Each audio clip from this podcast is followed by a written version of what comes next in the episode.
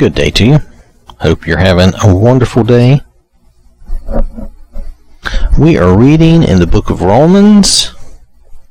Last time we read chapter 14.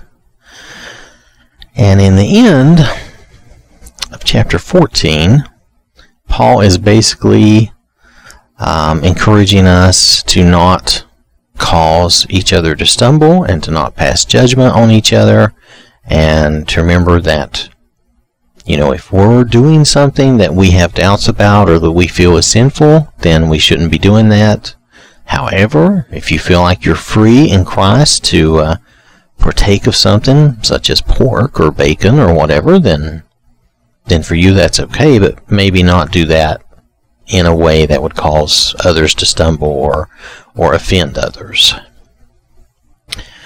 So here in uh, chapter 15, Paul is going to start, and he's going to start talking about. He's going to continue talking about this in a way, in that he's going to talk about the strong in faith. Previously, he was kind of talking about not not specifically and totally, but at least partly talking about the weaker in faith. So now he's going to talk about the responsibility of the strong in faith. And this is again Romans chapter 15. We who are strong have an obligation to bear with the failings of the weak and not to please ourselves. This goes with what he had just said previously in chapter 14 that we should not eat something that others would consider offensive. Okay? So we should bear with the failings of the weak and not please ourselves. Let each of us please his neighbor for his good to build him up. You know, as much as possible, keep things safe and supportive, not divisive, and not, you know, not try to create problems for your brother or your sister. For Christ did not please himself, but as it is written, the reproaches of those who reproached you fell on me. For whatever was written in former days was written for our instruction, that through endurance and through the encouragement of the Scriptures we might have hope. May the God of endurance and encouragement grant you to live in such harmony with one another in accord with Christ Jesus, that together you may with one voice glorify the God and Father of our Lord Jesus Christ.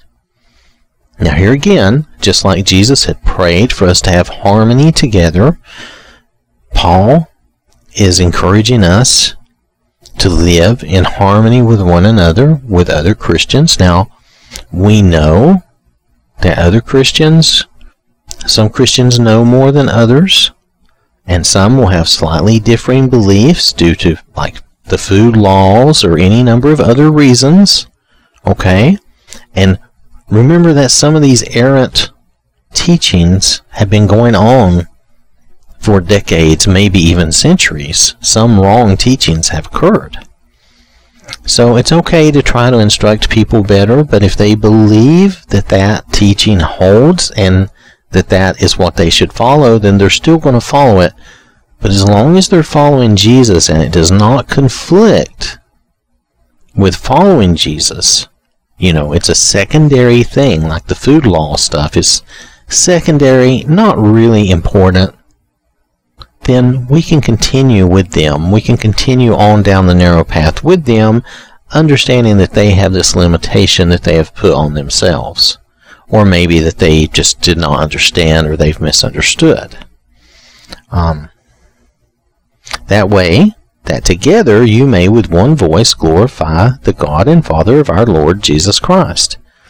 Therefore, welcome one another as Christ has welcomed you for the glory of God. See, again, I think this is one reason we should totally ignore all the um, denominational stuff, and we should all just be Christians and don't have any clubhouse style of view or thought. Um, it's not that everyone in in a denomination is um, not a Christian. It's just that um, the the little clubhouse idea of a denomination kind of you know it kind of creates divisions and separations, and we don't want that. But the only way to break down those walls is to start getting together anyway. And just say that doesn't matter. Now, I'm not saying get together with people who aren't even Christians. I'm just saying, you know, well, though, of course, we should. We should also meet with people who are not Christians. How else are we going to teach them or show them anything different? But, um, you know, I'm speaking specifically of this example here that, uh, you know, we should be able to bear with the failings of the weak and not to please ourselves. Therefore, welcome one another, that together you may with one voice glorify the God and the Father, the God and Father of our Lord Jesus Christ. So, you know, we need to live in harmony with one another.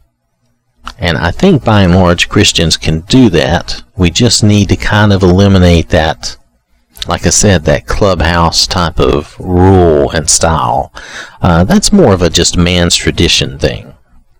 Anyway, I'm going to move on and not harp on that. But uh, we need to follow, you know, the example of Christ and not worry about those other things.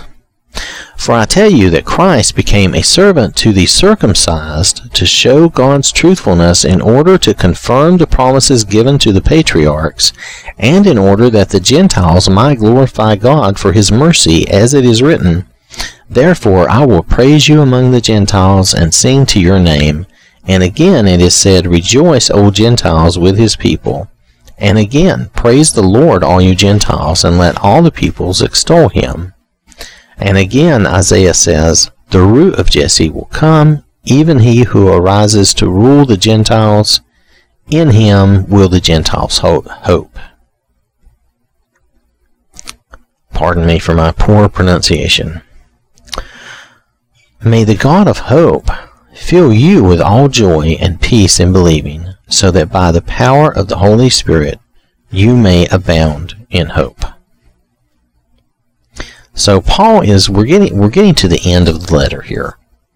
And Paul is turning he's given this example of how, you know, he's encouraging them to stay in harmony and, and in accord with one another. And then he's reminding them of the hope of the Jews and the Gentiles, how Jesus is both. so he's trying to make sure they, you know, stay in harmony with one another and that they try not to offend one another. And, you know, may the God of hope fill you with all joy and peace in believing, so that by the power of the Holy Spirit you may abound in hope. Now he's turning the letter back to a more personal viewpoint and talking about his plans. So just understand that that's where we're hitting a change in what's going on here. He's kind of he's ended a lot of his instructions, not totally, but he's ended a lot of his instruction and he's moving on, okay? So I myself am satisfied about you, my brothers, that you yourselves are full of goodness, filled with all knowledge and able to instruct one another.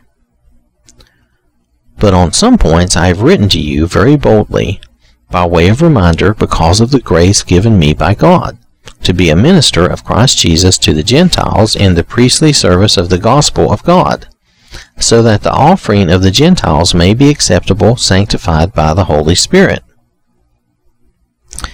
In Christ Jesus, then, I have reason to be proud of my work for God. For I will not venture to speak anything except what Christ has accomplished through me to bring the Gentiles to obedience, by word and deed, by the power of signs and wonders, by the power of the Spirit of God, so that from Jerusalem and all the way around to Illyricum, I have fulfilled the ministry of the gospel of Christ. And thus I make it my ambition to preach the gospel, not where Christ has already been named, lest I, lest I build on someone else's foundation, but as it is written, those who have never been told of him will see, and those who have never heard will understand. So Paul is wanting not to just preach where um, Jesus has already been preached, where someone has already laid a foundation, but he wants to go to places where they've not heard of Jesus and, and teach of him there. And notice he says, you know, in Christ Jesus I have reason to be proud of my work for God. But I will not venture to speak of anything except what Christ has accomplished through me. So he's given the glory to God and to Jesus for what he has done because he knows it is only through Jesus and God that he was able to do those things. He also tells them that he's satisfied with them, that they are full of knowledge and goodness, and able to instruct one another. But on some points I have written to you very boldly by way of reminder. So he's just trying to remind them of some things, and that's some of the things we talked about as we went through these uh, these previous chapters. These were things that he wanted to remind them of so that they would know that they were under the law of liberty, but at the same time, you know, they should not be judgmental towards one another or condemn one another or um, cause uh, stumbling blocks for each other. All right. so, we're going to continue on. This is the reason why I have so often been hindered from coming to you. Now, what's he referring to? He's referring to right above where he said he wanted to preach the gospel where Christ has already not been preached. So it has slowed him down to getting there because he keeps wanting to go to new places and see somebody's already been here. There's already a foundation in Rome. But now, since I no longer have any room for work in these regions, and since I have longed for many years to come to you, I hope to see you in passing as I go to Spain, and to be helped on my journey there by you once I have enjoyed your company for a while. At present, however, I am going to Jerusalem bringing aid to the saints. So he's taking aid to the saints in Jerusalem, which we know that there was collections made for them because they had um, they had issues. They had uh, was it a drought or a famine? They had a they had a rough time. I don't remember the exact details at this moment. Um, so he was taking aid to the saints there.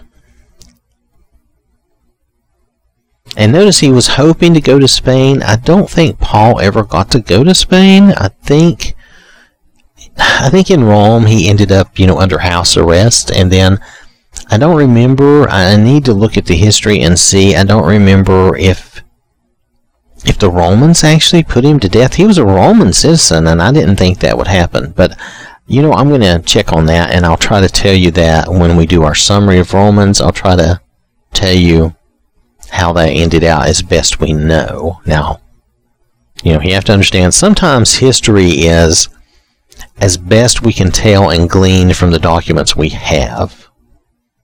Sometimes history is not an exact science. I know they, they want to say it is, and a lot of times I think we do very good, but when you're talking of thousands of years ago, we're just doing the best we can based on what has been what has come down through the centuries. For Macedonia and Achaia, there's that Achaia. Oh, I don't know. Achaia? Well, I'm in verse 26, so you'll have to bear with me on these pronunciations. For Macedonia and Achaia have been pleased to make some contribution for the poor among the saints at Jerusalem. So see, these folks have, have sent a donation to help them. They were pleased to do it, and indeed they owe it to them, for if the Gentiles have come to share in their spiritual blessings, they ought also to be of service to them in material blessings. And that's, I think that's another reason this is, it's so funny that Paul states this this way, but I think this is clearly why we in the U.S., we tend to support Israel. We feel as Christians that we should support them, that they are you know, they were the original root base of the tree that we are grafted into, you know, of the family of God. When therefore I have completed this and have delivered to them what has been collected, let's see, um, I will leave for Spain by way of you. I know that when I come to you, I will come in the fullness of the blessing of Christ. I appeal to you, brothers, by our Lord Jesus Christ and by the love of the Spirit, to strive together with me in your prayers to God on my behalf, that I may be delivered from the unbelievers in Judea, and that my service for Jerusalem may be acceptable to the saints, so that by God's will I may come to you with joy and be refreshed in your company. May the God of peace be with you all. Amen. So here he's now this is not the total end of the letter. This is the end of chapter 15, but it is he's kind of ending you know, he's told them of his plans and he's hoping to come there and he appeals to them um, to strive together with me in your prayers. In other words, try to remember me and keep me in your prayers. Pray for me that I may be delivered from the unbelievers in Judea and that my service for Jerusalem may be acceptable to the saints, so that by God's will I may come to you with joy and be refreshed in your company. So he's asking them for their prayers, which we should all pray for one another. This is this is a good thing. Um, and that you know that is really the end of chapter 15. So chapter 15 is kind of it's kind of an ending. I, I really think part of this at the beginning probably should have been included with chapter 14 instead because it's talking about it's continuing on with that train of thought and talking about how the strong have an obligation to bear with the failings of the of the weak and not to please themselves. And so that really that really kind of goes with his previous thoughts in chapter 14. So this is one of those times where the chapter break is not the best. Um, and then he, you know, he also gives a, a quick um, a quick mention here of how um, Christ came as a servant to the circumcised, and then you know also um, to show God's truthfulness in order to confirm the promises to the patriarchs, and also that the Gentiles might glorify God for His mercy for grafting us in and bringing us in. So that he was the hope of the Jews and the Gentiles. So he has that quick little. Um, it's kind of a summary there that that you know Jesus was a servant and and he came and did this for all of us. For the he's the hope basically basically of the Jews and the Gentiles because we hope in him. And then um, he mentions that he is basically uh, a minister to the Gentiles Paul does. And that he is, um, because of the grace given me by God, to be a minister of Christ Jesus to the Gentiles. And then he says he will not venture to speak of anything except what Christ has accomplished through him. And how he is trying to preach in places where Christ has not been preached and then how that's delayed him from getting to Rome, but how now he plans to come to Rome. And that's basically 15. We're getting to the end. We got one more chapter and we're going to end Romans. And I'm really going to have to take some time and do a decent summary. So I hope you will bear with me on that. But for right now, this is the end of uh, Romans chapter 15. And I just knocked my, my mic and everything around, pardon me. But uh, thank you for listening. I hope you have a wonderful day. Remember to stay safe. I know these are trying times of their own. Definitely stay safe. Remember, we have Jesus and God, the God of hope, and that uh, Jesus already has the victory for us, so we'll be all right regardless. And uh, also remember that God loves you.